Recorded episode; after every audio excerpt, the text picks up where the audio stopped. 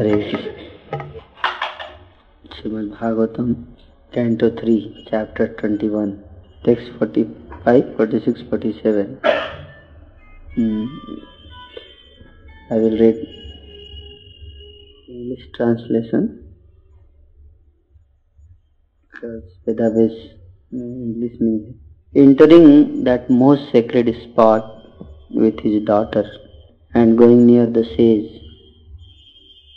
the first monarch, Swayambhu Manu, saw the sage sitting in his hermitage,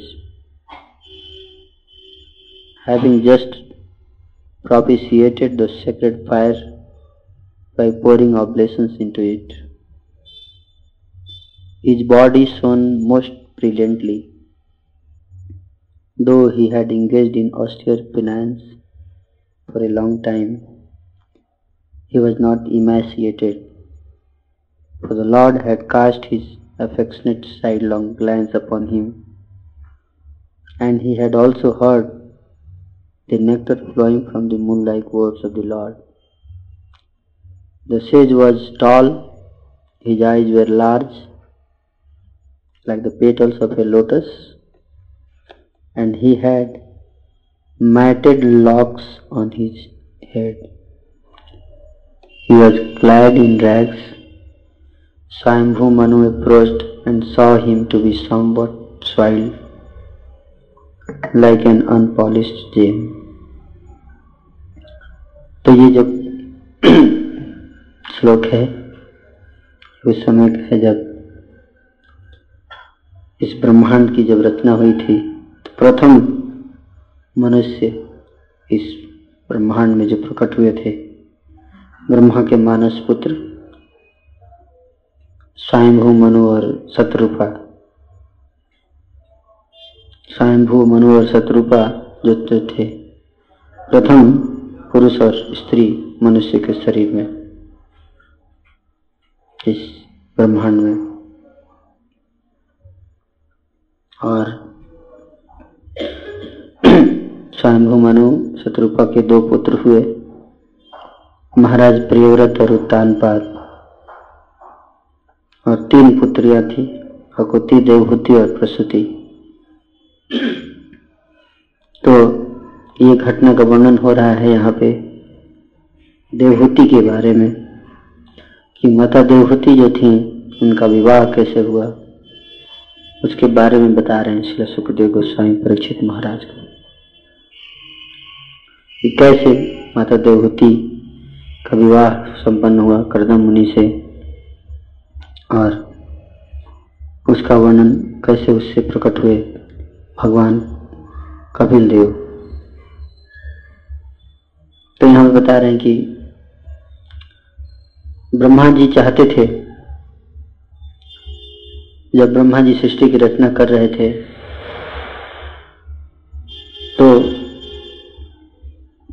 भगवान को भगवान के द्वारा एक आदेश दिया गया था ब्रह्मा को।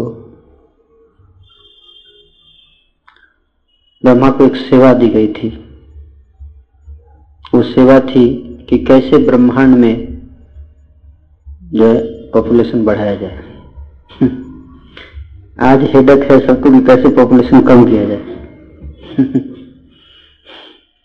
चारों तरफ़ यही लोग चिल्ला रहे हैं पॉपुलेशन बढ़ रहा है पॉपुलेशन बढ़ रहा है। जब ब्रह्मांड की रचना हुई थी, उसमें टेंशन था। पॉपुलेशन कैसे बढ़ाया जाए? ब्रह्मा जी अत्यंत चिंतित थे। तो उन्होंने अपने मानव मनु से चार पुत्रों को प्रकट किया, जिनको चार कुमार बोलते हैं। सनक, सनातन, सनंदन और सनत कुमार। तो ये चार कुमारों को जब प्रकट किए तो चारों कुमारों ने बोला पिताजी बहुत बहुत धन्यवाद। अब हम चलते हैं। ब्रह्मा जी बड़े सोच में पड़ गए। बोले, कहाँ चल चलते हो? बोले कि, हम लोग जा रहे हैं, अब भ्रमण करेंगे, भगवान की भक्ति में लगेंगे। ब्रह्मा जी ने बोले, मैंने तुम्हें प्रकट किया था जनसंख्या के विस्तार करने के लिए। बोले, वो उसमें मैं नहीं फंसना चाहता। तो चार कुमारों ने ब्रह्मा जी के इच्छा के विरुद्ध जो है, उन्होंने जो है वो ब्रह्मचर्य व्रत का पालन रखा और उन्होंने जो है भगवान की भक्ति में लगे रहे। तो ब्रह्मा जी जो है अत्यंत क्रुद्ध हुए, फिर रुद्र प्रकट हुए, फिर रुद्र जो है के बाद जो है फिर से जो ऋषियों को प्रकट किया ब्रह्मा जी ने। नौ ऋषि जो थे पुला पुलस्त्य अत्रि दुर्वासा ये जितने सारे ऋषि मुनि हैं सब प्रकट हुए अगस्त सारे सॉरी अगस्त नहीं जो सात ऋषि हैं और दो तीन और और कर्द मुनि भी प्रकट हुए ब्रह्मा जी के से। और कर, उसके बाद जो है ब्रह्मा जी ने मनुष्य के रूप में मनु और शत्रु का इन दोनों को प्रकट किया अपने शरीर से। तो ब्रह्मा जी को स्त्री की आवश्यकता नहीं है प्रकट करने के लिए। ब्रह्मा जी जो है अपने स्वयं अपने से प्रकट कर सकते हैं, है ना? क्या उनके पास शक्ति है, क्षमता है है ना? तो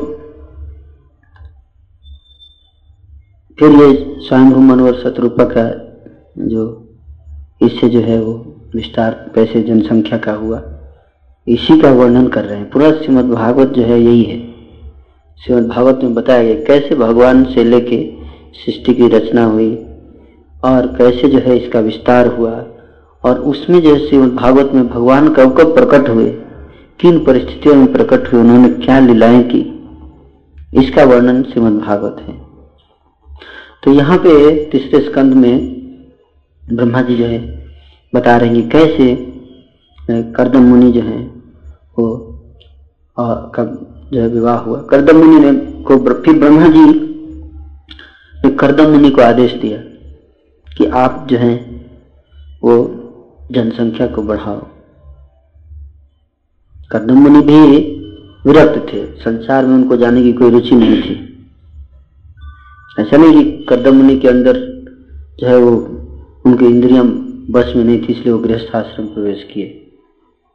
भागवत में बताया गया कि कदम मुनि बहुत उच्च कोटि के संत थे और उनको अपने मन और इंद्रियों पर पूर्ण नियंत्रण था। लेकिन ब्रह्मा जी के रिक्वेस्ट पर, ब्रह्मा जी उनके गुरु भी थे और उनके पिता भी थे। तो भगवान की इच्छा थी जनसंख्या बढ़ाई जाए। क्यों? क्यों भगवान की इच्छा थी? क्योंकि इसके द्वारा जो है, जो बद्ध जीव हैं, वो मनुष्य के शरीर में प्रकट होंगे। फिर उनको मौका मिलेगा जन्म मृत्यु के चक्र से मुक्त होने का। इसलिए प्रकट करने जनसंख्या। तो एक व्यक्ति करदम मुनि जैसा व्यक्ति जो है, जब एक जिस करदम मुनि जैसा संत, ऋषि जो है, अगर कृष्ण आश्रम में प्रवेश करता है तो उसके जीवन का उद्देश्य बिल्कुल अलग होता है। एक साधारण मनुष्य जब गृह में प्रवेश करता है विवाह, विवाहित जीवन में प्रवेश करता है तो उसके जीवन का मिशन अलग होता है। लेकिन एक भक्त जो है, वो जब गृहस्थ आश्रम प्रवेश करता है तो उसके जीवन का उद्देश्य बिल्कुल अलग है। तो गुरु की आज्ञा से कर्दम मुनि ने यह निर्णय लिया। ब्रह्मा जी तो इसमें कोई अंतर नहीं है। चार कुमार ने ब्रह्मचर्य जीवन का पालन किया। और करदम मुनि जो है वो वो गृहस्थ आश्रम में जाने का निर्णय लिया। दोनों में कोई अंतर नहीं है। क्यों? क्योंकि दोनों जो है का उद्देश्य एक ही है, भगवान की प्रसन्नता और भगवान की खुशी के लिए दोनों कार्य कर रहे हैं। इसमें इंद्र तृप्ति का कोई प्रश्न नहीं है दोनों केस में। और करदम मुनि को ब्रह्मा जी ने आदेश दिया कि आप जो है वो विवाह कीजिए और भगवान ने जिस मिशन के लिए सृष्टि की रचना की है, उस मिशन को पूर्ण कीजिए। तो ब्रह्मा जी की आज्ञा से करदम मुनि ने तपस्या की भगवान की। करदम मुनि ने भगवान की अत्यंत घोर तपस्या की। पहले के जमाने में ऐसा होता था कि लोग तपस्या करते थे विवाह से पहले। किस लिए? इसलिए ताकि भगवान उनके लिए उपयुक्त कन्या का वर्ण करें। पहले मैट्रिमोनियल डॉट कॉम पर नहीं जाते थे। भगवान व्यवस्था करते थे। तो भगवान से प्रार्थना करते थे। इसीलिए आपको याद होगा श्रीमद भागवत में जो प्रचेता जो थे जब तपस्या करने गए थे तो उन्होंने भी तपस्या की तो भगवान प्रकट हुए और भगवान ने उनको बताया कि आपको किसी विवाह करना है। और कर्दम मुनि के केस में भी यहाँ पे भगवान प्रकट हुए। भगवान ने प्रेरणा दी कि आपके लिए जो है वो सुटेबल जो है गर्ल का जो है पहले से ही प्रबंध है ना? तो उन्होंने भगवान ने बताया कि आज से दूसरे दिन, है ना मतलब परसों स्वयंभू मनुष्य स्वयं आएँगे अपनी पुत्री को लेकर, शत्रुपा के साथ। और वो आपके लिए सबसे सुटेबल कन्या होगी, आप उसे विवाह करना। और भगवान ने उनको बताया कि आपके पुत्र के में मैं स्वयं प्रकट होऊँगा। और कर्दम मुनि, सोचिए, जिसके पुत्र के भगवान स्वयं प्रकट हो रहे हैं तो कितने उच्च कोटि के भक्त होंगे कर्म कर्दम मुनि इससे प्रमाणित होता है। कि कोई आवश्यक नहीं है कि व्यक्ति जो है वो गृहस्थाश्रम प्रवेश कर रहा है तो इसका मतलब उच्च कोटि का भक्त नहीं हो सकता। ये चेतना के ऊपर निर्भर करता है। तो कर्दम मुनि जो थे, उन्होंने ये जो, जैसे अभी अभी ये जो श्लोक मैंने पढ़ा, यहाँ पे जैसे स्वयंभू मनु अभी पहुँचे हैं वहाँ पे, कर्दम मुनि के आश्रम में। और पहुंचकर और वो उन्होंने देखा कर्दम मुनि के दर्शन किए।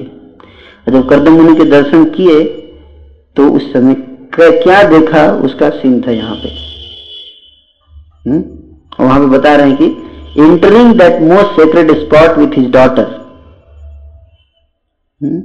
and going near the sage the first monarch first monarch पहले राजा, कौन? Swayambhu Manu saw the sage sitting in his hermitage अपने आश्रम में बैठे हुए थे। कर, कौन? कर्दम मुनि।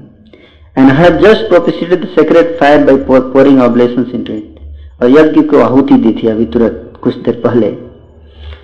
उनका शरीर कैसा था? His body shone most brilliantly बहुत चमक रहा था शरीर। हुँ? बहुत वर्षों से तपस्या किए थे, फिर भी उनका शरीर जो है वो चमक रहा था। हुँ? और और भी वर्णन किया उन्होंने। और करदम मुनि के शारीरिक रचना का वर्णन, करदम मुनि कैसे थे? तो बता रहे कर्दम मुनि सेज वॉज़ टॉल। कर्दम मुनि कैसे थे? लंबे थे। अगस्त ऋषि कैसे थे? बौने थे। अगस्त ऋषि इतने छोटे। हाँ? और अगस्त ऋषि ने पूरा समुद्र पी लिया। और कर्दम मुनि जो है बहुत लंबे थे? यहाँ पे लिखा हुआ है। तो ये काल्पनिक कथा नहीं है ये व्यक्ति का वर्णन है। वास्तव में इतिहास में ऐसे व्यक्ति हुए हैं। नहीं तो किसी को छोटा, किसी को बड़ा, किसी को बड़ा क्यों बोलेंगे? है कि नहीं? तो वास्तविक व्यक्तित्व है ये लोग। और ये सुखदेव गोस्वामी बता रहे हैं, और उनकी आँखें कैसे थी? हिज आईज वेर लार्ज बड़ी आँखें थी कर्जमुनि की like the petals of a lotus and he had matted locks on his head और बाल जो मैटेड हेयर है ना? बंधे हुए थे ऐसे। तो आप इसको देख के इसमें जैसा डिस्क्रिप्शन दिया है, वैसा देख के आप कर्ण मुनि का फ़ोटो पेंट कर सकते हैं। इसलिए हमारे इसका जितनी पेंटिंग है, सारी शास्त्रों से। शास्त्र में वर्णन है, इसे वृत्तासुर का वर्णन है। वृत्तासुर का एग्जैक्टली दाढ़ी कैसा था, आँखें कैसे थी, त्रिशूल था, शरीर कितना बड़ा था हर चीज़ बिल्कुल डिटेल में, जैसे कि सुखदेव गोस्वामी बोल रहे हैं और बता रहे हैं, देख रहे हैं और बता रहे हैं, है ना? तो इस तरह से Swayambhu Manu approach and saw him to be somewhat swayed like an unpolished gem और पहुंचकर, अब देखिए, यहाँ कई सारी चीज़ें सीखने को मिलेंगी। भागवत जो है, वो बहुत सारे चीज़ों का जो है वो संग्रह है। और इसको पढ़ने से आपको एक एक चीज़ मिलेगा। अब एक राजा, एक ऋषि जो झोपड़ी में रहता है, वहाँ पे एक व्यक्ति आया जो महल में रहता है। हुँ? हम्म? राजा जो पूरे पृथ्वी ब्रह्मांड का राजा है। अब दोनों के बीच में कैसे आदान प्रदान होता है? ये देखिए। राजा क्या करता है? ऋषि क्या करता है? इससे हमें सीखने को मिलेगी अगर हम हमारे, हम ऋषि हैं और हमारे घर कोई राजा है तो हमें क्या करना चाहिए? हैं? तो किस तरह का बिहेवियर होना चाहिए? अब इसमें या अगर हम राजा हैं और किसी ऋषि के यहाँ जा रहे हैं तो किस तरह, क्या सिचुएशन होना चाहिए वहाँ पे? इसको पढ़ के देखेंगे। Seeing that the monarch had come to his hermitage तो कर्दम मुनि ने देखा कि राजा मेरे आश्रम में आए हैं। And was bowing before him और राजा क्या कर रहे हैं? प्रणाम कर रहे हैं। दंडवत प्रणाम कर रहे हैं। किसको? अगर आजकल के लोगों को आजकल की दृष्टि से देखा जाए तो करदम मुनि के पास कुछ पैसा नहीं है। है कि नहीं? और राजा जो है वो, वो पूरी पृथ्वी के राजा हैं। लेकिन फिर भी राजा ने प्रणाम किया करदम मुनि को। है कि नहीं? तो इससे क्या है? एक वैष्णव एटिकेट निकलता है ना? श्रीमद भागवत में हर चीज़ है। और राजा ने प्रणाम किया और ऋषि ने क्या किया? द सेज ग्रीटेड हिम है ना? विथ बेनिडिक्शन और उन्होंने आशीर्वाद दिया। And receive him with due honour बहुत ही सम्मान के साथ राजा को स्वागत किया ऋषि ने।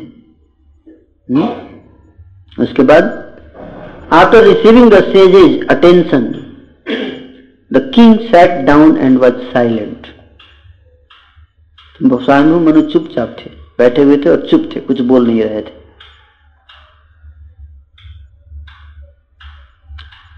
क्यों नहीं बोल रहे थे क्योंकि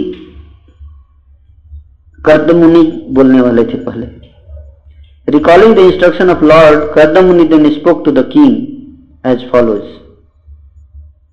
Kardam Muni को याद आया? क्या याद आया?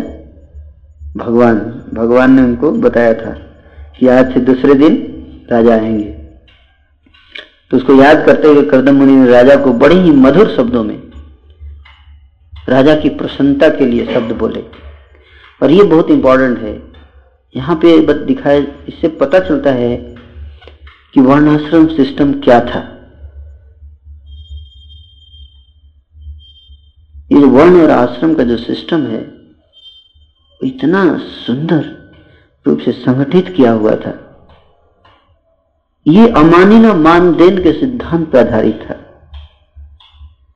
ये अहंकार के ऊपर आधारित नहीं था कि मैं ब्राह्मण हूँ, मैं क्षत्रिय हूँ, नहीं। तो करदम मुनि देखिए, जब बोलेंगे तो उसे पता चलेगा, बहुत कुछ सीखने को मिलेगा हमें। करदम मुनि बोल रहे हैं the tour you have undertaken O lord क्या बोल रहे हैं? ओ लॉर्ड तो करदम मुनि कौन है? एक ऋषि है, एक ब्राह्मण है। और स्वयं मनु क्षत्रिय है। एक ऋषि क्षत्रिय, नीचे है ब्राह्मण। लेकिन यहाँ पे करदम ने उनको भगवान बोल रहे हे हे प्रभु। हम्म? जिस हम बोलते हैं प्रभु। उसी तरह से बोल रहे कि, हे प्रभु। करदम मुनि ने बोला उनको कि आपने जो यात्रा की है it surely intended to protect the virtuous and kill the demons since you embody the protecting energy of Shri Hari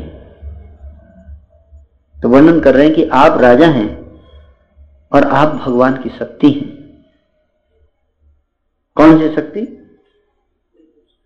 है? Protecting energy very important point Krishna doesn't protect directly protect through monarch सीधे सीधे भगवान नहीं रक्षा करते हैं राजा के रूप में। उसी तरह से Krishna doesn't maintain directly also he maintains through the devotees हम हमारे रूप में मेंटेन करते हैं। तो हम सब भगवान की शक्ति हैं। तो एक, ऋषि जो है हर व्यक्ति को भगवान की शक्ति के रूप में देखता है। तो उन्होंने तुरंत करदम मुनि ने राजा को देखा कि यह भगवान की रक्षा शक्ति है। भगवान को देखा उनके अंदर करदम मुनि ने। हम्म? और और अब बड़ाई करेंगे करदम मुनि का। करदम मुनि राजा का स्वयं मनु का गुणगान करेंगे you assume when necessary the part of the sun god, the moon god, Agni, the god of fire, Indra, the lord of paradise, Vayu, the wind god, Yama, the god of punishment, Dharma, the god of piety, and Varuna, the god presiding over the waters, all obeisances to you who are none other than Lord Vishnu.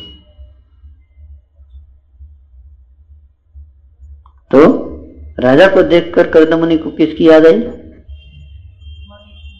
भगवान विष्णु की याद आई। वो ये नहीं दिख रहा है ये तो क्षत्रिय है, ये आ गया, मेरे आश्रम में आ गया, मेरा टाइम खराब करेगा। हम्म।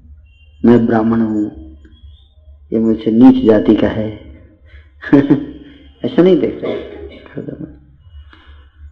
हम्म। और फिर? If you did not mount your victorious jail chariot whose mere presence threatens culprits if you did not produce fear sounds by twanging of your bow, and if you did not roam about the world like the brilliant sun, leading a huge army whose trampling feet cause the glow of the earth to tremble, then all the moral laws governing the varnas and ashramas created by the Lord himself would be broken by the rogues and rascals. तो करदम मुनि बता रहे हैं किसको? स्वयंभू मनु को। उनका importance कि why you are so important केवल ऐसे ही प्रणाम नहीं कर रहे हैं, बल्कि बता रहे हैं कि आपके कारण ही इस इस संसार में धर्म की रक्षा हो रही है। स्वानुभु मनु के कारण इस संसार में धर्म की रक्षा हो रही है। इसलिए आपको धन्यवाद देता हूँ।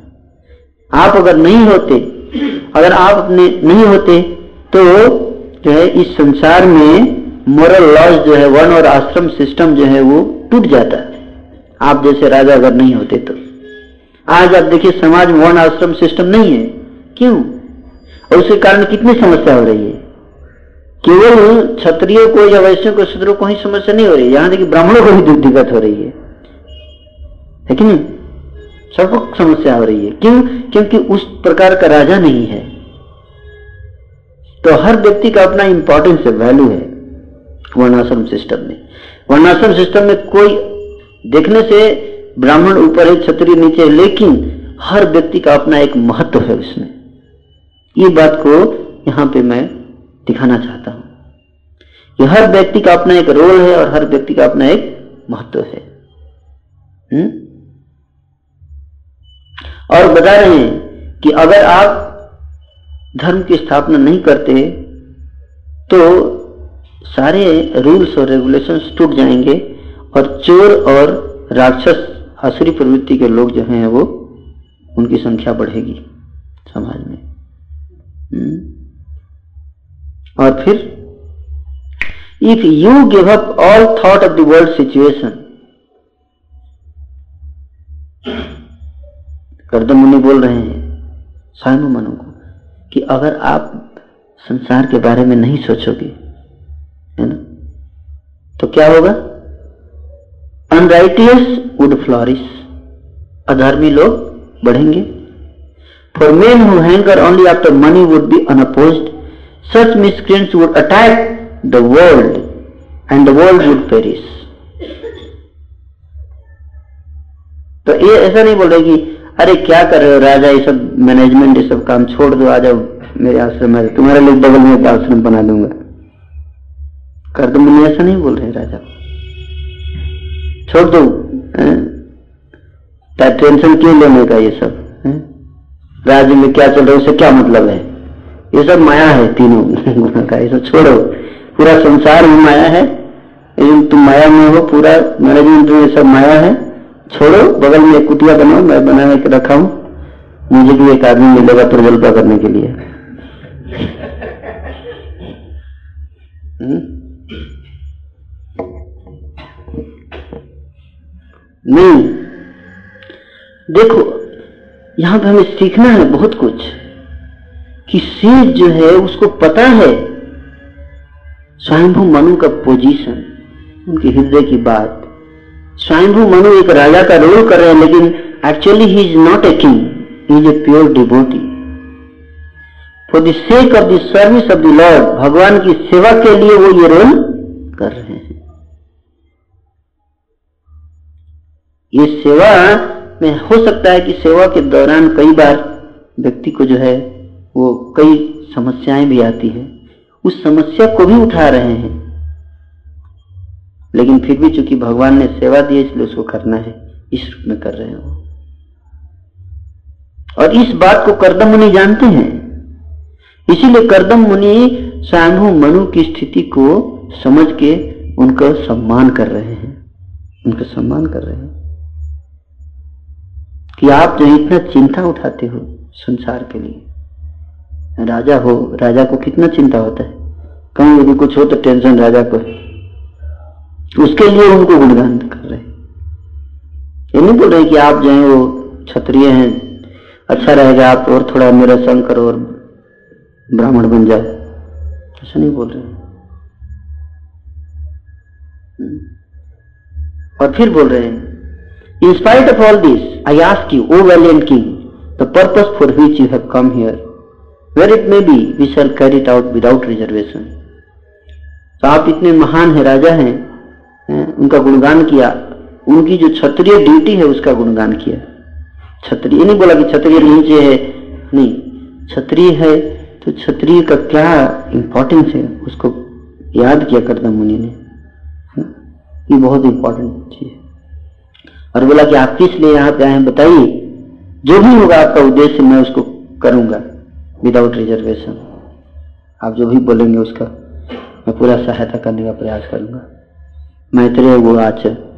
मैत्रेय मुनि बोले after describing the greatness of the emperor manifold qualities and activity the sage became silent and the emperor feeling modesty addressed him as follows क्या है? किसको? नींद आ रही थके हुए तो नींद आएगी स्वयंभू मनी वाली ही बात है इनके साथ भी। दिन भर मेहनत किया है। So, after describing the greatness of the emperor's manifold qualities and activities, तो राजा के गुणों का बखान किया किसने ऋषि ने ऋषि शांत हो गए लेकिन जब राजा के गुणों का बखान किया तो राजा के अंदर क्या हुआ निज अहंकार आया। अब देखिए, यहाँ बता रहे हैं। The emperor feeling modesty feeling modesty मतलब विनम्रता आ गई उनके अंदर। ऐसा नहीं कि आप किसी का गुणगान करोगे तो अहंकार में आ जाएगा। नहीं। उसके अंदर और विनम्रता आती है। क्यों? एक भक्त ये महसूस करता है कि मैं इसके योग्य नहीं इसीलिए आप किसी भी डिवोटी को बैठा के आप उसका गुणगान कीजिए, आप देखिए, वो उसका सिर झुक जाता है। जैसे कल हम लास्ट क्लास में कर रहे थे हम लोग सहस में गुणगान। अब उनका सिर देखा? उनका सिर नीचे हो गया था ऐसे। क्यों? कि भक्त का नेचर है ऐसा, वो अपना गुणगान नहीं सुनना चाहता है, ये नेचर है भक्त तो इसी तरह से और विनम्र होता है व्यक्ति। वैष्णव और विनम्र होता है। और विनम्र होकर अब मनु बोलते हैं। ये देखिए, मनु क्या बोलते हैं। ठीक है? मनु क्या बोलेंगे? ध्यान से Manu reply to expand himself in Vedic knowledge the Brahma the personified Veda from his face created you the brahmana वो are full of austerity knowledge and mystic power and are averse to sense gratification अब मनु क्या कर रहे हैं? गुणगान कर रहे हैं। किसका? कर दो मुनि क्या गुणगान कर रहे हैं? हिंदी बताऊँगा। भगवान ब्रह्मा ने वैदिक वैदिक ज्ञान उनके हृदय में था, है? तो उन्होंने क्या किया? अपने फेस से, अपने चेहरे से प्रकट किया किसको? ब्राह्मणों को। है? और ब्राह्मण, आप भी क्या है? ब्राह्मण है। और आप जो है तो ब्राह्मण जो है, वो उन तपस्वी होते हैं, ज्ञान होता है, उनके पास सिद्धियाँ होती हैं, और इंद्रिय तृप्ति में उनका कोई भी इंटरेस्ट नहीं होता। हम्म? अब ये चारों चीज़ जो बताया स्वयं मनु ने, ये चारों चीज़ स्पेशली ब्राह्मणों में है। ऑस्टेरिटी तपस्या, अगर देखा जाए तो ब्राह्मण का जीवन तपस्या का राजा तपस्या नहीं करता। Mystic hmm? पावर किसके पास होता है? ब्राह्मणों के पास होता है। राजा के पास मिस्टिक पावर नहीं होता। है राजा को मंत्र, मांत्रिक पावर देता है, कौन? ब्राह्मण देता है। अस्त्र शस्त्र जो भी राजा के पास आते हैं, वो ब्राह्मण के द्वारा मंत्र दिए जाते हैं। और यूजुअली देखा जाए तो राजा जो है वो इंद्रिय तृप्ति के साधनों में घूमता रहता है। तो ये स्वयंभू मनु ने बताया कि मैं इन सब में डूबा हूँ, लेकिन आप इसमें नहीं है। इसके लिए आपको बड़ाई कर रहे हम्म? और for the protection of the brahmana the thousand legged supreme being created us the kshatriyas from his thousand arms his the brahmana are said to be his heart and kshatriyas are his arms तो ब्राह्मण क्या है? हृदय है भगवान के, हृदय से निकलते हैं। और क्षत्रिय जो है, उनके भुजाएँ हैं। जो उनकी रक्षा के लिए, ब्राह्मणों की रक्षा के लिए है।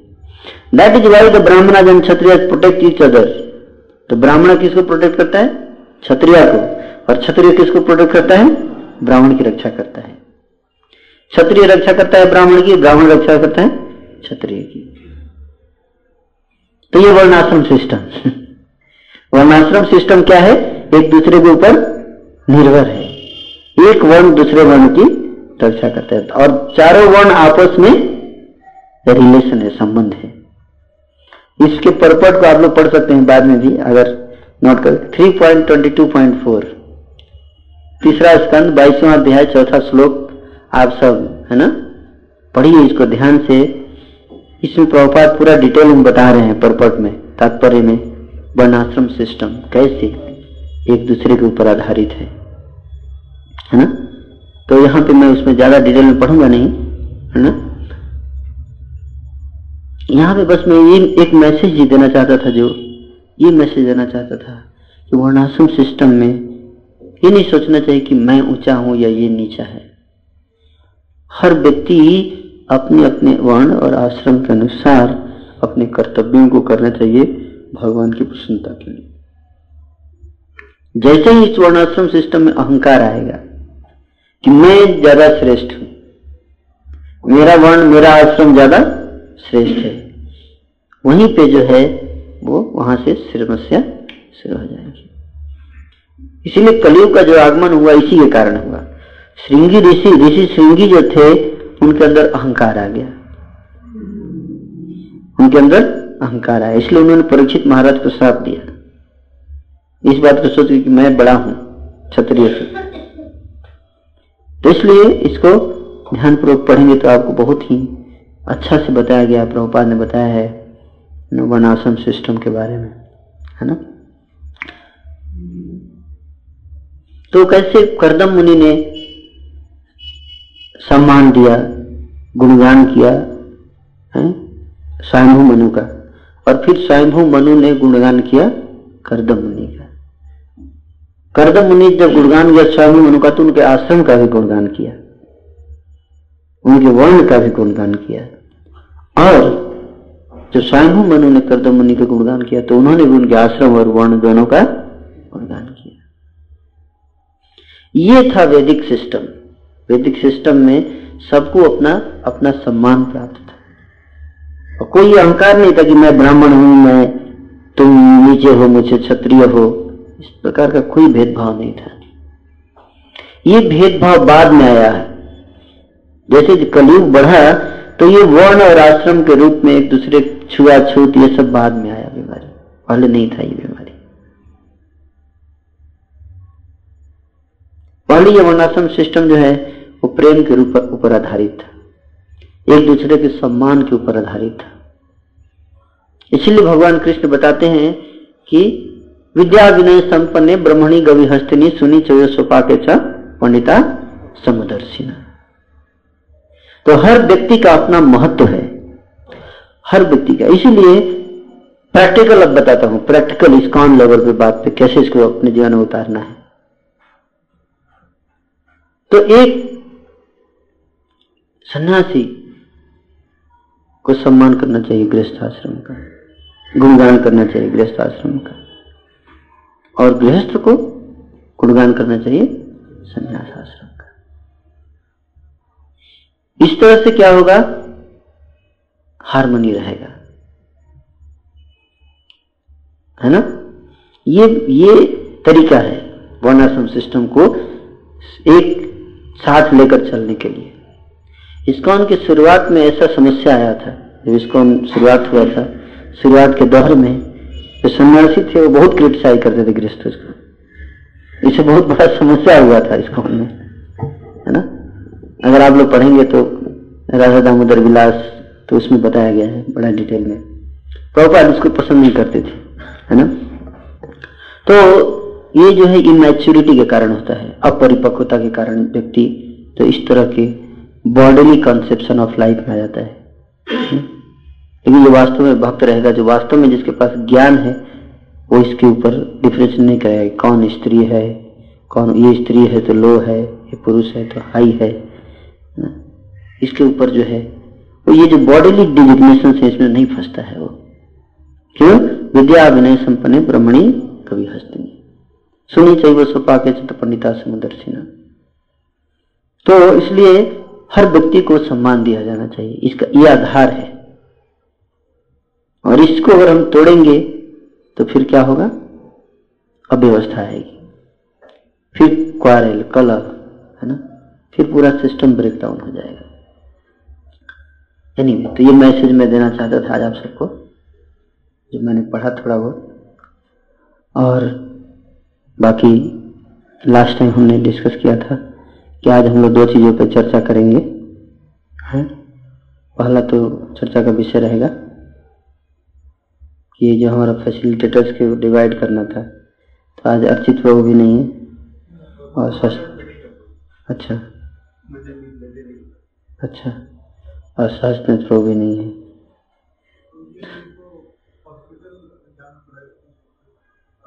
ओके। तो फिर डिले हो गया फिर ये कैसे कब कर पाएँगे फिर ये? हम्म।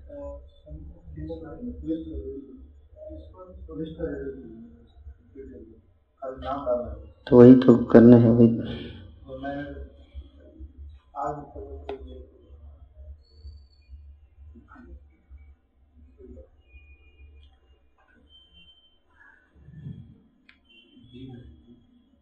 हम्म? तो आप लोग कर लीजिएगा डिवाइड कर लीजिएगा, क्योंकि मुझे थोड़ा जाना है है ना? और दूसरा जो है सिलेबस का जो था, है ना? सिलेबस के बारे में वही देख रहा था कि वो तो आएगा तो वहाँ से आएगा। तभी मैं सोच रहा था कि एक चीज़ जो एक तो प्रभुपाद की किताब का डिस्कशन रखेंगे,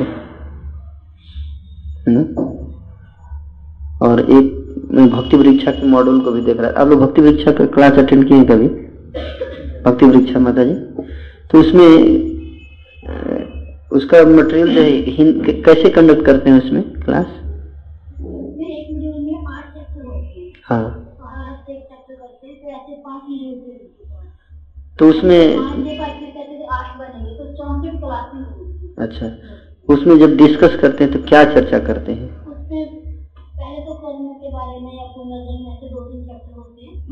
वो किताब से होते हैं या अपने से बताते हैं?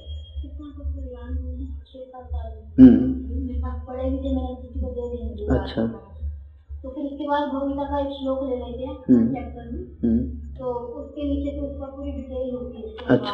हाँ। तो सबसे नीचे क्वेश्चन आंसर क्वेश्चन होते हैं चार पाँच। अच्छा। तो पहले लोगों को बोलते हैं कि ठीक है पहले श्लोक पढ़ो हम्म। श्लोक शुरुआते हैं। पहले पढ़ते हैं सब लोग। फिर उनको पाँच या दस मिनट देते हैं नीचे क्वेश्चन है। जो हैं पहले के बीच में ही आंसर मिलेगा अच्छा। तो आंसर ढूंढिए तो फिर तो यही यही था, मैं देख रहा था उसमें। उसमें जो है, उसका हिंदी में सिलेबस है। अच्छा। आप थोड़ा मंगाइए आप वहाँ से, देखते हैं क्या है। ये कुछ पॉइंट्स क्या, उसमें अच्छे लगे मुझे क्या ना कि उसमें डिस्कशन जो है ना, वो पार्ट जो है बड़ा अच्छा था। ये सब लोग डिस्कस कर रहे हैं। सब लोग उसमें पढ़ के बता रहे हैं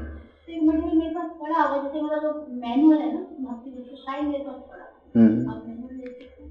हाँ मैनुअल तो दुकान पे था यहाँ पे लेकिन उसका जो डिटेल जो होता है ना जैसे कौन सा श्लोक लेते हैं किस बार उस टाइप का मेरे पास है लेकिन इंग्लिश में है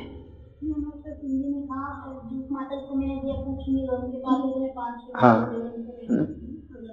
तो उससे क्या होगा ना कि एक क्या ना लोग जब बोलते हैं ना, चर्चा करते हैं किसी टॉपिक पे पढ़ के तो क्या होता है कि वो ओपन होते हैं। जैसे एक लेक्चर दे रहे हैं मोनोटोनस हो जाता है जैसे आश्रय का जो हमारा पैटर्न था, वो भी अच्छा था, है ना? उसमें प्रॉपर किताब के ऊपर डिस्कशन था। लेकिन एक एक पार्ट जो डिस्कशन पार्ट था, वो तो अच्छा है प्रभात किताब के ऊपर जो डिस्कशन है आश्रय में। लेकिन मैं चाहता था कि कुछ टॉपिक्स भी हो उसमें। जैसे माता जी बताया ना, कर्मा, पुनर्जन्म। तो इसके टॉपिक हो, उस पर डिस्कशन हो। टॉपिक पे डिस्कशन उसको कुछ रिटर्न मटेरियल हो, उसको दे दिया जाए। सब पढ़े और उससे जो समझ रहे हैं, उसको डिस्कस करें। तो इससे क्या होगा कि टॉपिक्स भी क्लियर होते जाएँगे। क्योंकि प्रभात किताब में क्या होता है कि एक टॉपिक कभी कभी हो सकता है कि चार पाँच किताब के बाद आए। क्योंकि तो ज़्यादा एसेंशियल टॉपिक्स है है ना? तो इस तरह से एक वो भी होना चाहिए हमारे सिलेबस में, जहाँ तक डिस्कशन पार्ट हो रहा हो किसी टॉपिक को लेकर है ना? और एक अच्छा था वो जो हरिनाम की महिमा करते हैं, पहले चैंटिंग करेंगे एक माला सब लोग उसमें, लेकिन माला चैंटिंग करने से पहले कुछ पढ़ेंगे nectar of the holy name तो हमारे महाराज है ना उनकी किताब से सचिनंदन स्वामी महाराज की किताब से पढ़ेंगे पहले। उसमें बताया रहेगा कि क्यों हरि नाम का इम्पोर्टेंस है तो ये भी अच्छा था कि चैंटिंग करने से पहले लोग बार बार हर रिमाइंडर मिल रहा है कि चैंटिंग कितना ज़रूरी है ना? तो ये भी इंक्लूड कर सकते हैं सिलेबस में। बाकी ये अच्छा रहेगा, ज़्यादा इंटरेक्टिव रहेगा ना तो लोग ज़्यादा ओपन होंगे।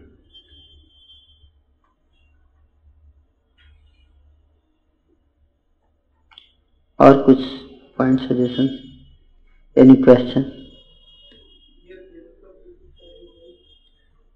ये सिलेबस इंतज़ार कर रहे हैं हम लोग, सुधीर प्रभु का। कौन सा? जो जो एसेंस ऑफ़ भगवद गीता जो पुण्य गीत बुक है ना? तो उसमें क्या है ना, उसमें अगर आप उस किताब को लेंगे ना तो फिर प्रभुपाद की किताब को डिस्कस उतना टाइम नहीं मिल पाएगा। समझ रहे ना? वो बहुत ज़्यादा एलेबोरेट में है उसमें। एक टॉपिक को लिया तो उसमें पूरा एलेबोरेट है। फिर अगर उसको आप लेंगे तो बाकी और कुछ डिस्कस नहीं कर सकते उसमें। तो हम लोग टॉपिक्स वही रख सकते हैं। मतलब लेकिन क्या है कि प्रभात किताब लेकर उसमें से जो है वो एक परत जैसे एक पेज का मटेरियल है, एक या दो पेज का, उसको पढ़ के उसी पे डिस्कस कर सकते हैं। है ना? तो उसमें वो टॉपिक एक क्लियर हो जाए आइडिया मिल जाएगा। इतना तो ना मिल ही जाता है कि हाँ समझ में आ जाएगा कि ये टॉपिक ऐसा है। कर्म पुनर्जन्म क्यों होता है? कर्म से पुनर्जन्म का क्या रिलेशन है? ना? और डिटेल में बताया गया है उसमें, है ना? तो अगर उसको हम लेंगे तो बाकी सारी चीज़ें जो है उसमें, प्रभुपाद का बुक डिस्कशन क्योंकि वो भी देख सकते हैं, उसको भी कंसिडर कर सकते हैं, लेकिन उसमें क्या है कुछ टॉपिक्स ले सकते दो या तीन टॉपिक ले सकते हैं, है ना? पर उसमें बहुत कम टॉपिक कवर होगा, पाँच छः महीने में। क्योंकि एक टॉपिक को कवर करने में आपको अगर आधे घंटे टाइम देंगे आप तो एक टॉपिक को कवर करने में आपको कम से कम तीन चार वीक लगेंगे, है ना? तीन चार वीक लगेंगे। तो मैं चाहता था कि जल्दी जल्दी थोड़ा आगे बढ़े तो अच्छा रहेगा।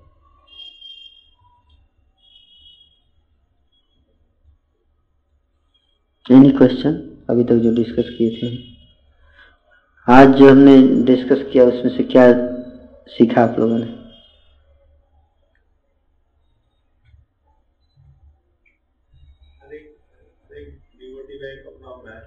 यस अपना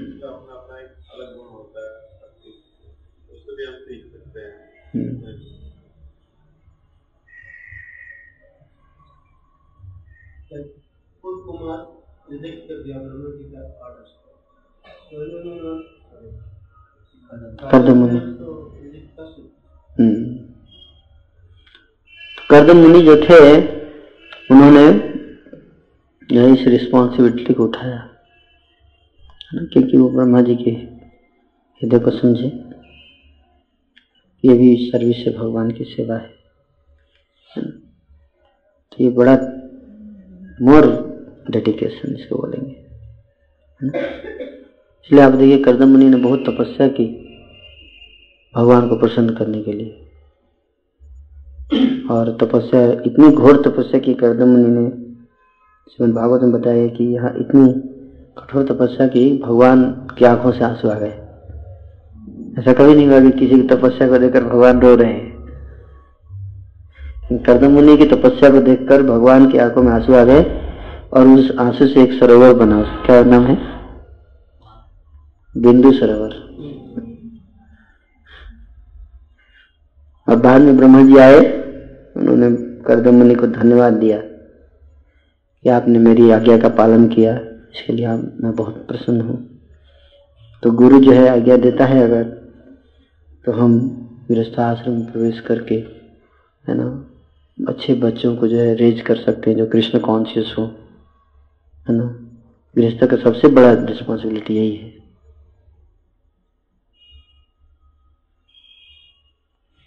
गृहस्थाश्रम का सबसे बड़ा ज़िम्मेदारी यही है। है ना?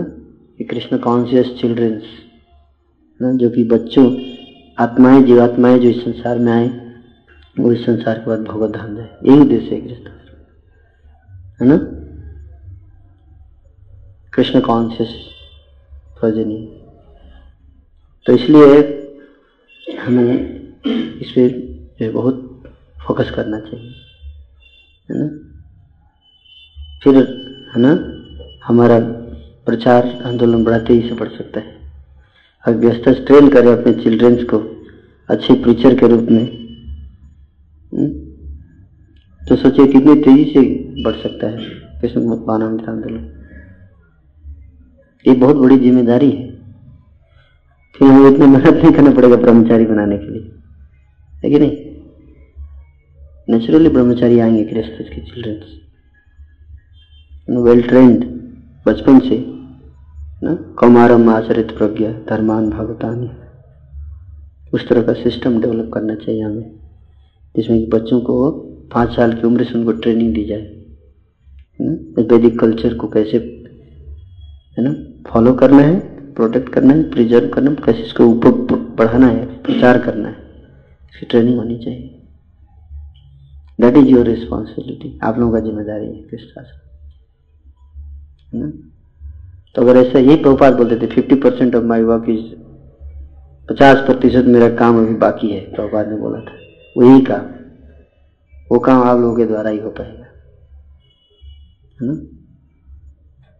अगर आप लोग इसको सही तरीके से करेंगे कम्युनिटी डेवलपमेंट है ना? तो उसे उस, वो आधारित है चिल्ड्रंस ट्रेनिंग पे, ब्रह्मचारी। बच्चों को आइडियल ब्रह्मचारी के रूप में ट्रेन करना, वो चैलेंज है हमारे लिए। अगर वो स्ट्रांग हो जाएँगे आइडियल ब्रह्मचारी जो होंगे स्ट्रांग तो फिर गृहस्थाश्रम स्ट्रांग हो जाएगा, फिर बानप्रस स्ट्रांग हो जाएगा, फिर संन्यास आश्रम स्ट्रांग है ना? तो चिल्ड्रंस और चिल्ड्रंस तो सन्यासी और ब्रह्मचारी के चिल्ड्रंस होंगे नहीं। चिल्ड्रंस तो गृहस्थाश्रम नहीं होते हैं, उन्हीं को ट्रेनिंग दिया जा सकता है। तो इसलिए हमें फोकस करना है। बहुत बड़ी ज़िम्मेदारी है ये। इसलिए कर्दम मुनि ब्रह्मा जी इतने परेशान है। है ना?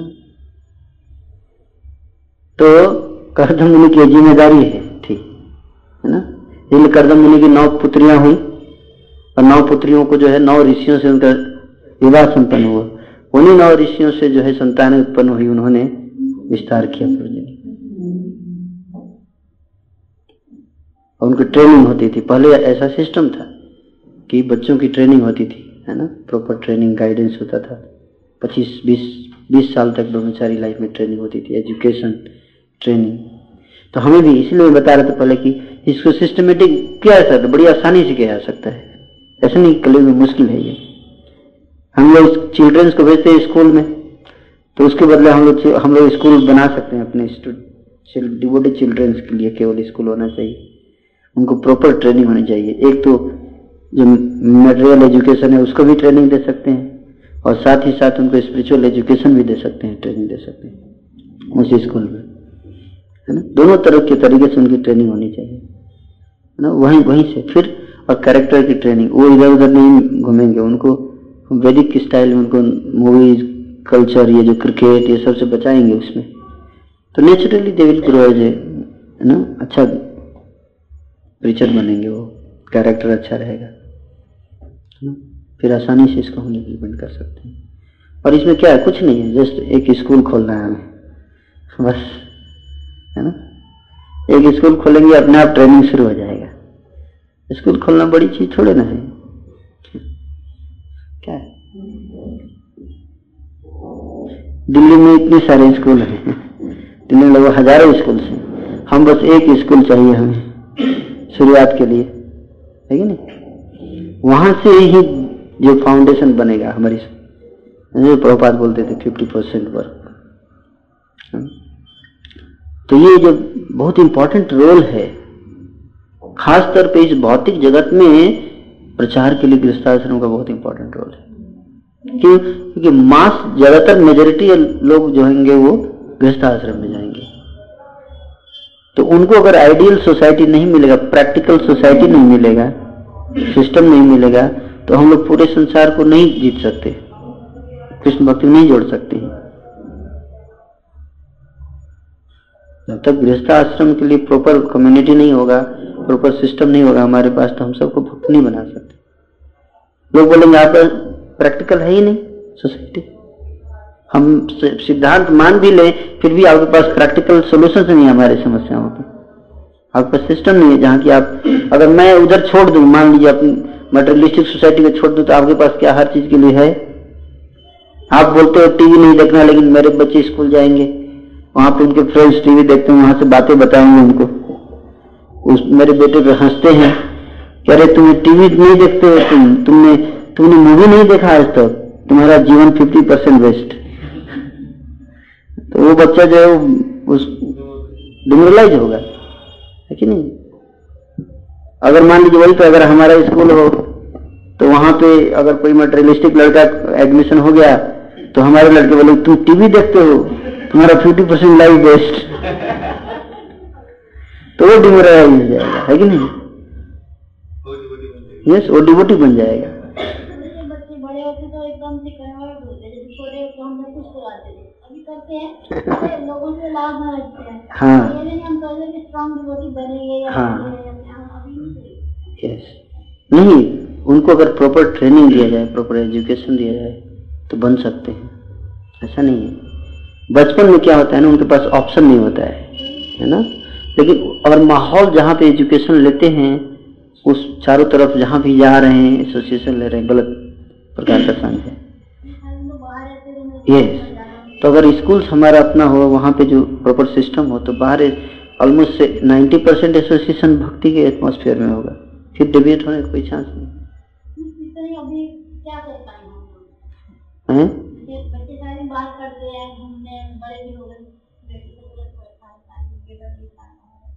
बहुत मुश्किल है ना हम कुछ बोल रहे हैं। हाँ आप करें तो ठीक हमारे लोग कुछ नहीं कहते कि हम सारा दिन सारा रात लगे कोई फ़र्क नहीं ठीक है। तो अपने आप को उतना नहीं डाल रहे तो हम कर रहे हैं थोड़ा थोड़ा पहले के बहुत कर तो अपने आप करेंगे लेकिन मेन चीज़ है कि उनको हमें दिखाना पड़ेगा। एक ऐसा स्ट्रक्चर बनाना पड़ेगा जहाँ पे कि उनको अच्छा लगे उनके जैसे कई लोग कर रहे हैं है ना? उनके एज के तो उनमें उनको फ्रेंड्स मिलेंगे। जैसे हमारे जितनी गृहस्थ कम्युनिटी उनके एज के जितने लड़के हैं, उनको एक साथ मिलाना चाहिए, उनके एक साथ कैंप में ले जाना चाहिए, उनके लिए एक साथ एजुकेशन होना चाहिए। तो अभी क्या है आपस में होता उतना रिलेशन है नहीं डिबोडीज के बच्चों के बीच में इंट्रैक्शन है नहीं। तो क्या मटेरियलिस्टिक एसोसिएशन ढूंढते हैं? तो हमें आपस में बच्चों को एक दूसरे से मिलाना, उस तरह का एटमोसफियर क्रिएट करना पड़ेगा। सो फ्रेंडशिप डेवलप करे स्ट्रांग फ्रेंडशिप अगर डिवोटी के साथ हो तो बाहर नहीं जाएँगे।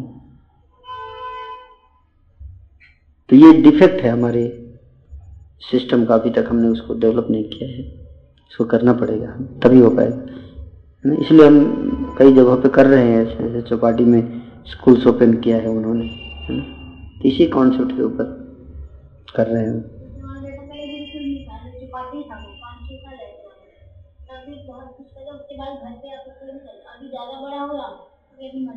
कम से कम कम से कम उसको तब तक रखना चाहिए गुरुकुल में, जब तक कि वो जो उस लेवल पे ना आ जाए। अपना समझ विकसित ना कर ले। अपना समझ विकसित करके फिर समझने लगे संसार को ये गलत है ये सही है, एक बार वो चला जाए, उसके बाद हम बाहर की दुनिया में डालें तो कोई प्रभाव नहीं पड़ेगा। जैसे कि पेड़ है है ना? तो जब पेड़ है तो जब छोटा है पौधा तो उसको फेंसिंग की ज़रूरत है। चारों तरफ़ घेर कर रखना, क्यों? कि बकरी भी उसको आके चढ़ जाएगी। लेकिन जब पेड़ जो है बड़ा हो जाएगा और मोटा हो जाएगा तो फिर हाथी भी आके उसको मारे, टक्कर तो हाथी को ही चोट लगेगा। है कि नहीं? उसको कुछ नहीं हुआ पेड़ को, क्योंकि स्ट्रांग है, उसकी जड़ें अंदर तक चली गई है। तो जब तक उतना स्ट्रांग ना हो जाए बच्चा, तब तक उसको हमें बाहर नहीं छोड़ना है। इस तरह का सिस्टम हमारा होना चाहिए। और जब उतना स्ट्रांग हो जाए तो वो दूसरों को भी पकड़ के लाएगा। है ना? तब तक उसको नहीं छोड़ना है ना? तो उस उस उस लेवल से कम में अगर हम छोड़ेंगे तो प्रभावित हो जाएगा।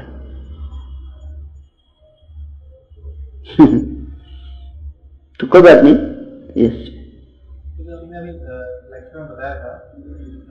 ब्रह्मा जी ने फैसला किया। को। तो आज के परिवेश में कैसे समझ सकते हैं? हमारे कोई न्यू फ्रेश होता है आपसे पूछता है हम्म। कि आज कितनी बस आत्माएँ जो उद्धार के लिए आए थे आज कितने बदजीव हैं हमारे परिवेश में? कितनी आबादी बढ़ रही है? हम्म। तो इस सबका उद्धार कैसे हो रहा है? क्या कैसे होगा? मतलब इसको कैसे समझा सकते हैं? इसका उद्धार होगा इस कौन के द्वारा? एक्सप्लेन कैसे कर हैं लेकिन वो आएँगे तब ना इस्कॉन में। इस्कॉन में आ ही नहीं रहे हैं। तो इसलिए हमें हमारे ऊपर ज़िम्मेदारी कि हम तेज़ी से इस संस्था को बढ़ाएँ है ना? नहीं तो ये सब जीवात्माएँ जो नरक में जाएँगी है ना?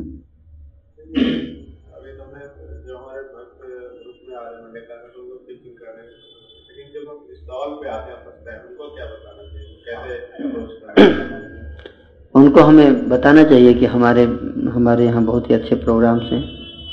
ना? और उसका डिटेल बताना चाहिए जो जो हम फैसिलिटी देते हैं, आप हमारे कम्युनिटी के पार्ट हो सकते हैं। कई प्रकार की प्रोग्राम्स करते हैं कैंप्स करते हैं लाइब्रेरी फैसिलिटीज़ है है ना? मेडिटेशन फैसिलिटी है प्रोग्राम्स हमारे पास है।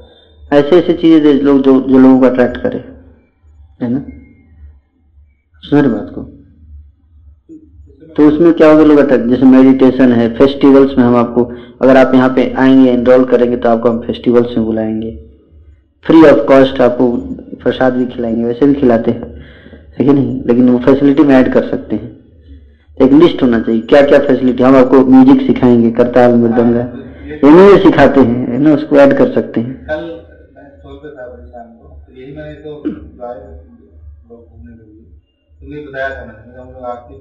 आउटिंग भी जाते हैं हम बाहर है ना?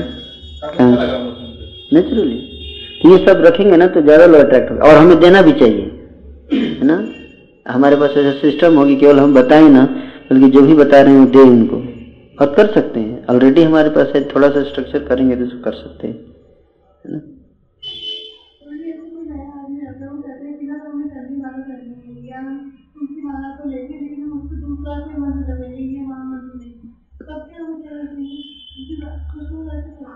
हम्म? बोलिए कंठी मलंग की, सारी मलंग पहन लो। थोड़ा दो रुपया ज़्यादा लग पचास, साठ रुपया ज़्यादा लगेगा। जब तुम्हें अपने मन से ही पहनना है तो पहनो। क्या दिक्कत तो पूरे दुकान पे सब कुछ है? नहीं पहन सकते।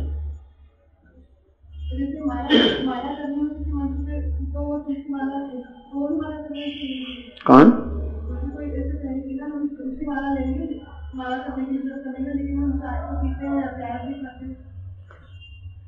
तुलसी माला ठीक है, कोई दिक्कत नहीं है। जब करने की, लेकिन कंठी माला नहीं करनी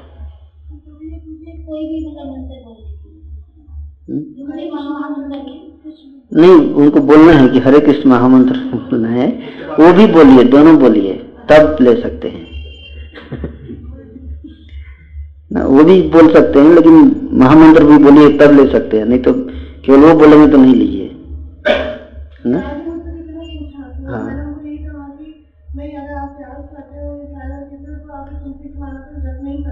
नहीं नहीं ऐसा नहीं है। जब कर सकते हैं है ना? लेकिन कंठी माला ये सब एक्चुअली कंठी माला भी पहन सकते हैं। रूल ये है हाँ है ना? इसमें कोई नहीं लेकिन हम लोग मना इसलिए करते हैं ये प्रचार का आंदोलन है ना? अब कोई कंठी माला पहन के और सिगरेट पी रहा है। कंठी माला तो उससे प्रभावित नहीं हुआ, क्योंकि तुलसी महारानी तो इस सबसे ऊपर है। उसको फ़ायदा ही होगा फिर भी। लेकिन क्या है, लोगों के ऊपर इंप्रेशन गलत जाएगा। इस्कॉन वाले ऐसे ही होते हैं। उसको देखेंगे तो कोई भी कंठी में माला वाला दिखेगा तो उसको याद आएगा सिगरेट का, जिसने उसको देखा है सिगरेट पीते हुए। वो समझेगा ये भी सिगरेट पीता होगा। है ना? तो इसलिए मना करते हैं। अन्यथा तो कंठी माला तो हमेशा फ़ायदा करेगा किसी व्यक्ति को चाहे वो किसी भी।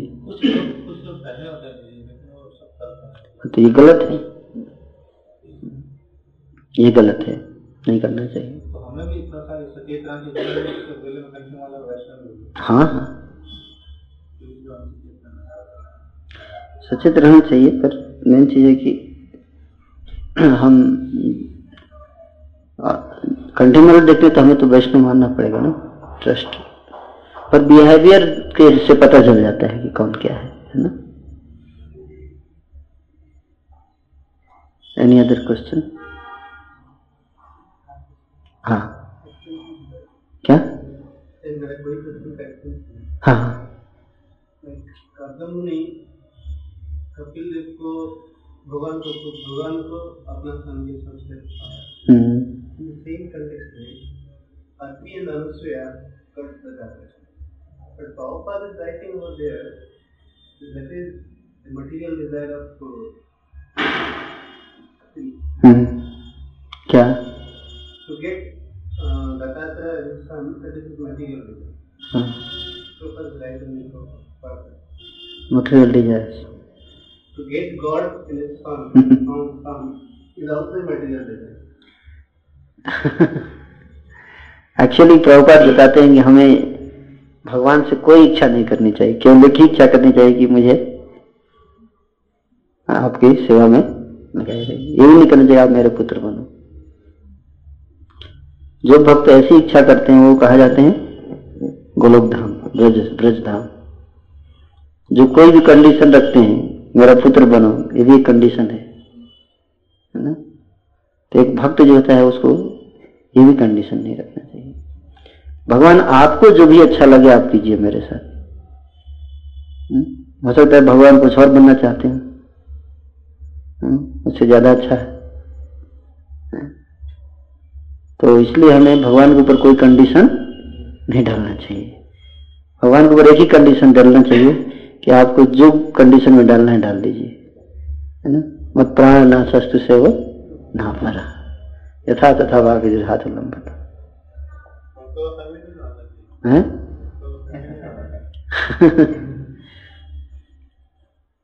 भक्तों का संग। भक्तों का संग मांग सकते पर अगर कृष्ण चाहते हैं कि आप भक्तों का संग न हो तो भगवान के ऊपर छोड़ दीजिए, है ना? वो तो अब ऑटोमेटिकली देंगे भगवान।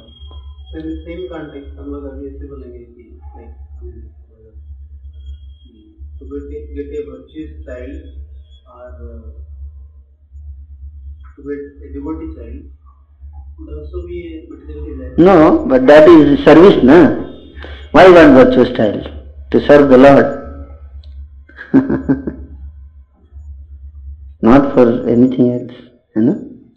अगर आप चाहते हो संसार का भार भगवान की सेवा भगवान की इच्छा ये है बद्ध जीवों का उद्धार हो जैसे लाइक भक्ति विनोद ठाकुर हम्म? उन्होंने विष्णु मांगा भक्ति ठाकुर प्रकट हुए तो that is not material desire वो मटेरियल डिज़ायर नहीं है वो। आध्यात्मिक इच्छा है। क्यों?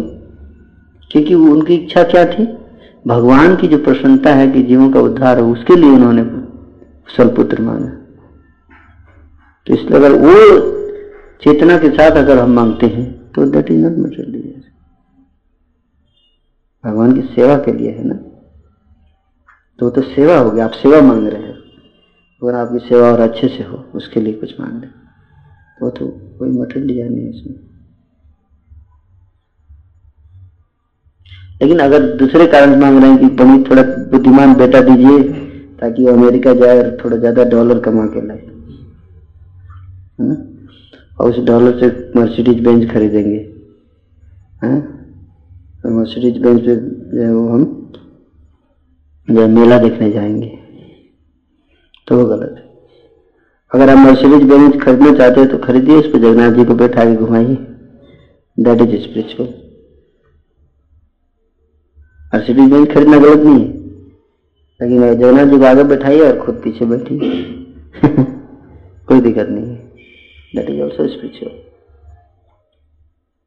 इसलिए तो भगवान बोलते कि हर चीज़ को जो है स्पिरिचुअलाइज किया सकते भगवान के साथ हम इंजॉयमेंट कर सकते हैं भगवान से अलग होके। दैट इज़ मटेरियल है ना? एक तरह से देखा जाए तो कोई भी ठीक मटेरियल नहीं है। अगर जस्ट उसको कृष्णा से जोड़ दिया जाए तो। Nothing is material everything is spiritual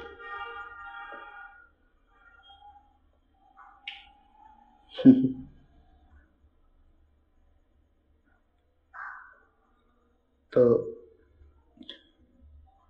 any other question phone पे कैसे फॉलो करना चाहिए? जैसे फ़ोन कॉल कर रहा है तो वो क्या क्या फ़ोन पे फ़ोन पे हमें यही पूछना चाहिए कि आप हाँ,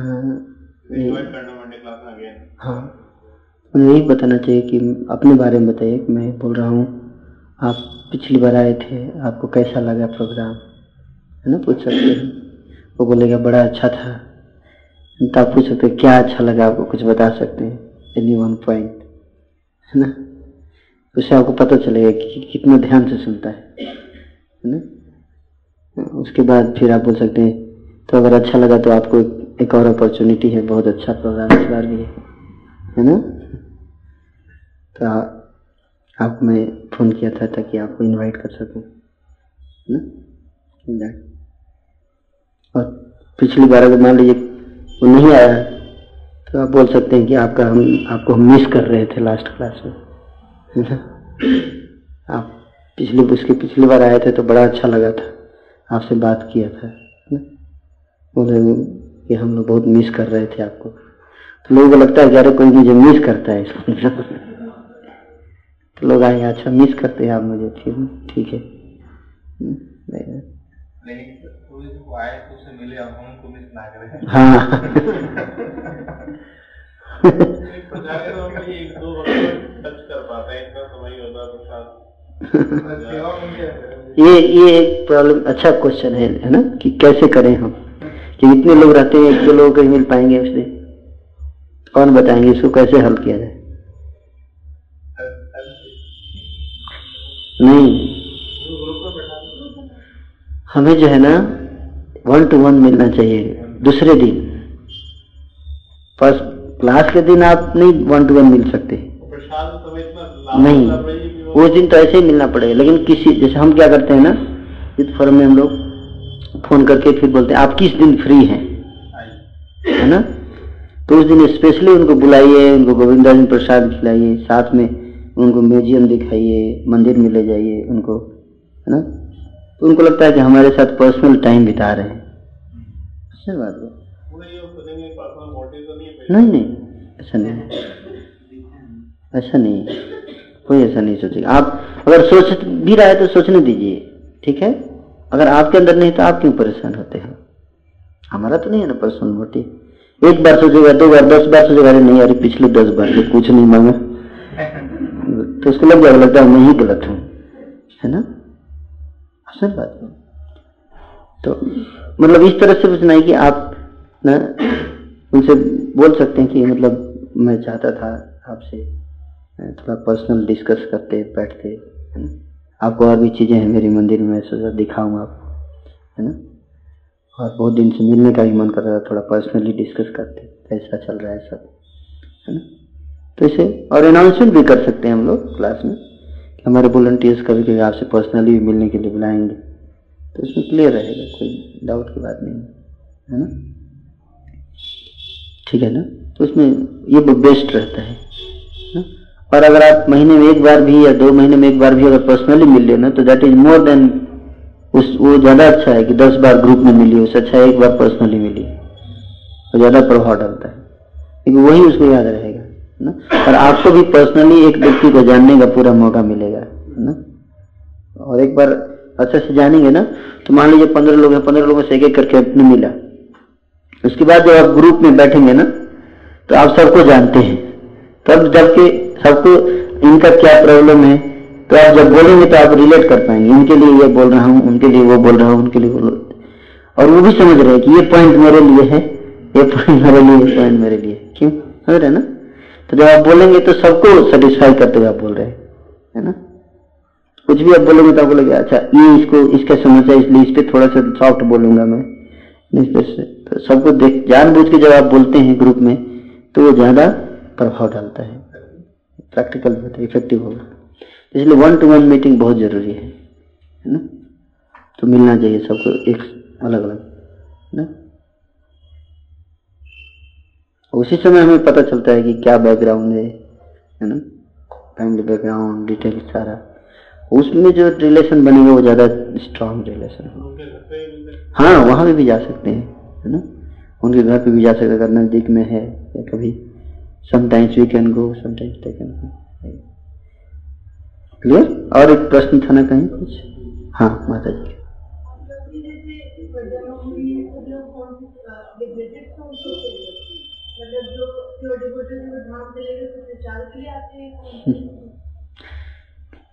तो करदम मुनि जो थे, वो सब लिबरेटेड सोल कह सकते हैं एक तरह से ना?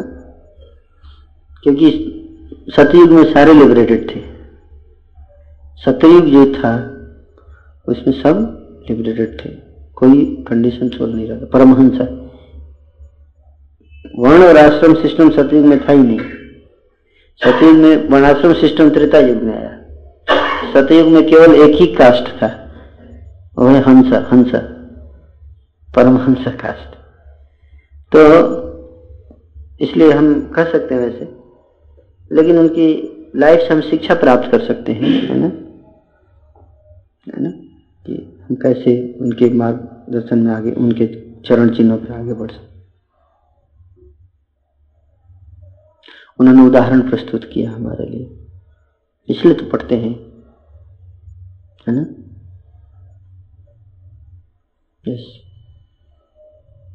एनी अदर पॉइंट जो सत्युग में सारे क्या वही तो डिग्रेड थी द्वापर और त्रेता में है? नहीं। वही सोल नहीं है इंटीग्रेट हुई है। जो सोल जो जीवात्माएँ जिनके पिछले जन्मों के कर्म बिल्कुल शुद्ध हैं वही सतयुग में प्रकट होती है।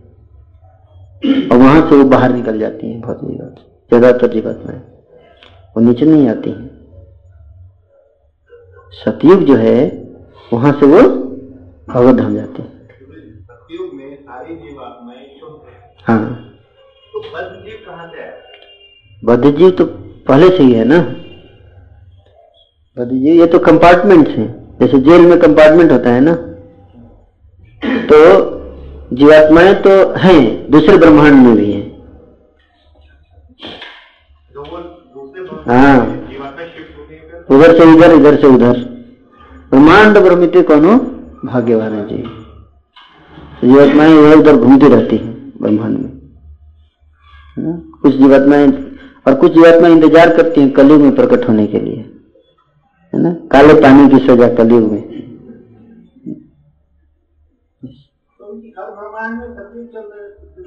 नहीं, कोई ज़रूरी नहीं है। अलग अलग युग। हर ब्रह्मांड में अलग अलग। और कुछ लोग रिज़र्व में भी रहते हैं। कुछ जीवात्माएँ रिज़र्व में भी रहती हैं, है ना? तो अपना, जब ज़रूरत पड़ेगा तो प्रकट होंगी। जो खूंखार क्रिमिनल होते हैं ना, उनको कलयुग के लिए रखा जाता है। है ना? कलयुग में सारे खूंखार क्रिमिनल्स को एक जगह लाके काले पानी की सजा होता है ना? तो इस तरह से भगवान का अरेंजमेंट से कलयुग में जो है, सारे खूंखार जीवात्माओं को भेजा जाता है। तो सोच सकते हैं हमारा क्या कर नहीं सकते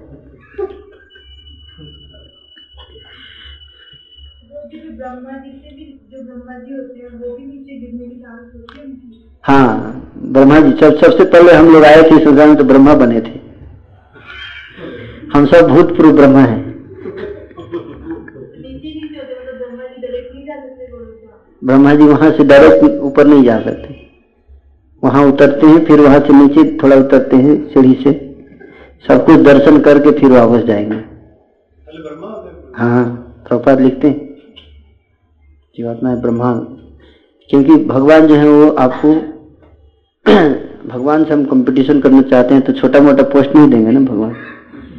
भगवान से कंपटीशन करने के लिए छोटा मोटा पोस्ट नहीं भगवान ब्रह्मांड की रचना करते तो आपको भी ब्रह्मांड की रचना करने के मौका देते हैं भगवान। तो जीवात्मा ईर्ष्या नहीं है ना भगवान को?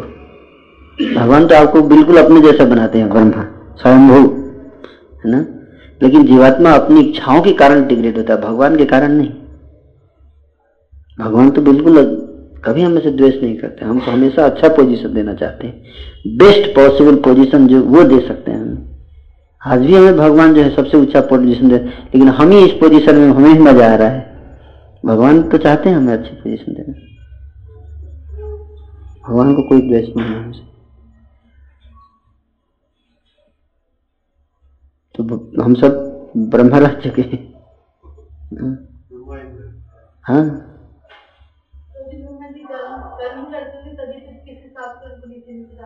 है ब्रह्मा जी डिग्रेड होते हैं।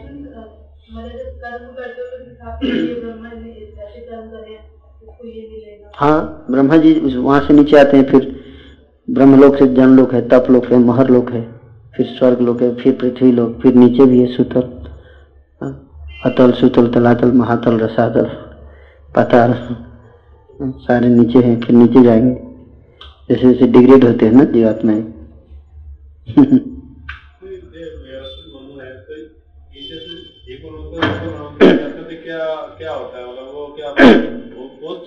है मतलब है मनुष्य पिता द्वारा बनते हैं वो ऐसा हम्म?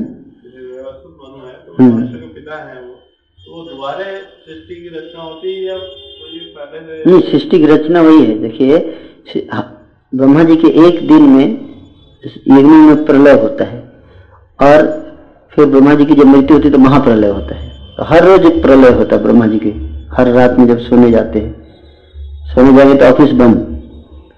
तो ऑफ़िस बंद होगा तो प्रलय हो जाएगा, और प्रलय में जो है, वो महर लोक तक जो है डूब जाता है। स्वर्ग लोक भी, महर लोक भी सारे डूब जाएँगे, है ना?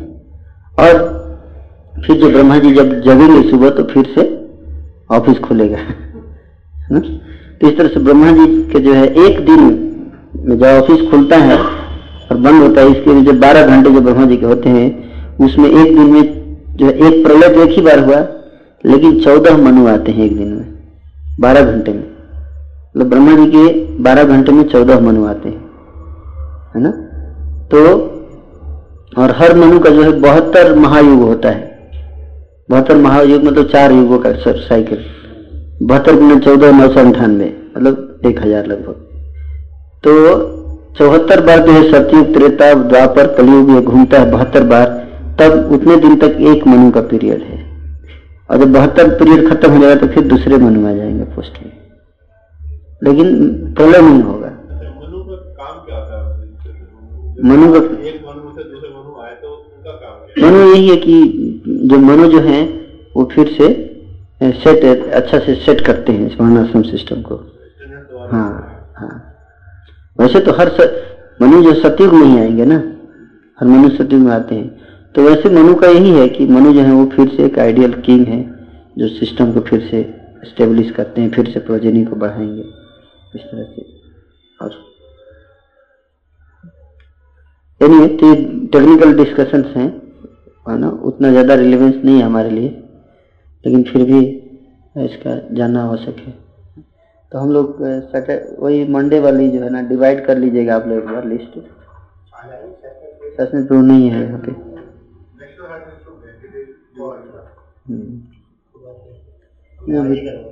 तो आप कर लीजिएगा थोड़ा क्योंकि कल से कॉलिंग शुरू करना पड़ेगा। हम्म। और आप सब भक्तों से ये एक और है कि आप लोग बैठ के बाद में डिस्कशन भी कर सकते हैं कभी कभी है ना?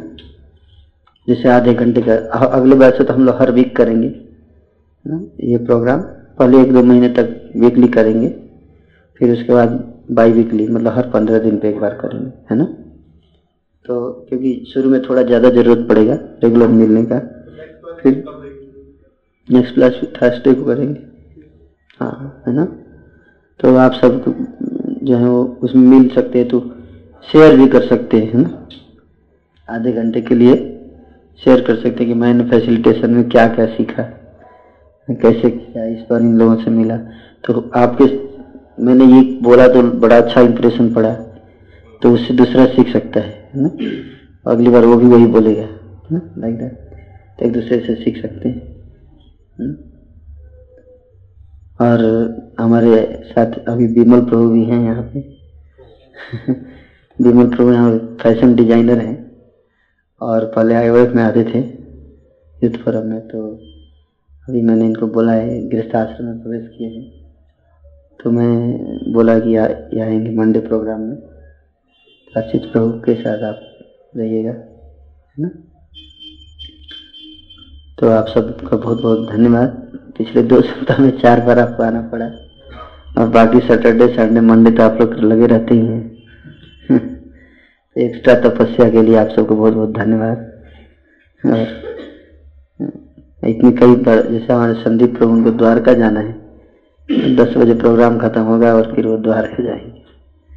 तो आसान नहीं है है ना? लेकिन भगवान की सेवा में तो ये कहते ये अगर, ये जो भाव है ये भाव जो है हमें हमारे गृहस्थाश्रम को ग्लोरियस बनाता है है ना? गृहस्थाश्रम में कई जिम्मेदारियाँ हैं और उसके बावजूद अपने को एक्सटेंड कर रहे हैं आप लोग। ये भाव जो है वास्तव में करदम मुनि का भाव है है ना? यही करदम मुनि का भाव और कोई नहीं। करदम मुनि ने जो है हज़ारों वर्ष तपस्या की, है? लेकिन कलयुग में जो अगर हम दो सप्ताह में चार क्लास में आ गए तो ये भी हज़ारों वर्ष की तपस्या के बराबर है। हाँ, कम नहीं है ये। अगर स्केल में देखा जाए तो सत्युग में एक लाख वर्ष होता था। तो अनुपात में देखा जाए तो बराबर ही है तपस्या। ज़्यादा भी हो सकता है अगर कैलकुलेट किया जाए तो। सुजन प्रभु। सुजन प्रभु है और हमारे अनीश प्रभु है। अनीश प्रभु हारमोनियम सिखा सकते हैं। मृदंग हारमोनियम करताल ये तीन चीज़ सब लोग को प्रयास करना चाहिए। बेसिक आ जाए तो अच्छा है है ना? बेसिक आ जाए तो फिर बाकी सिखा सकते हैं, है ना? आज मैंने बताया कुछ, है ना सिस्टम कैसे हम लोग, है ना कम्युनिटी का इम्पोर्टेंस ऑफ़ गृहस्थाश्रम इन प्रीचिंग मिशन ऑफ़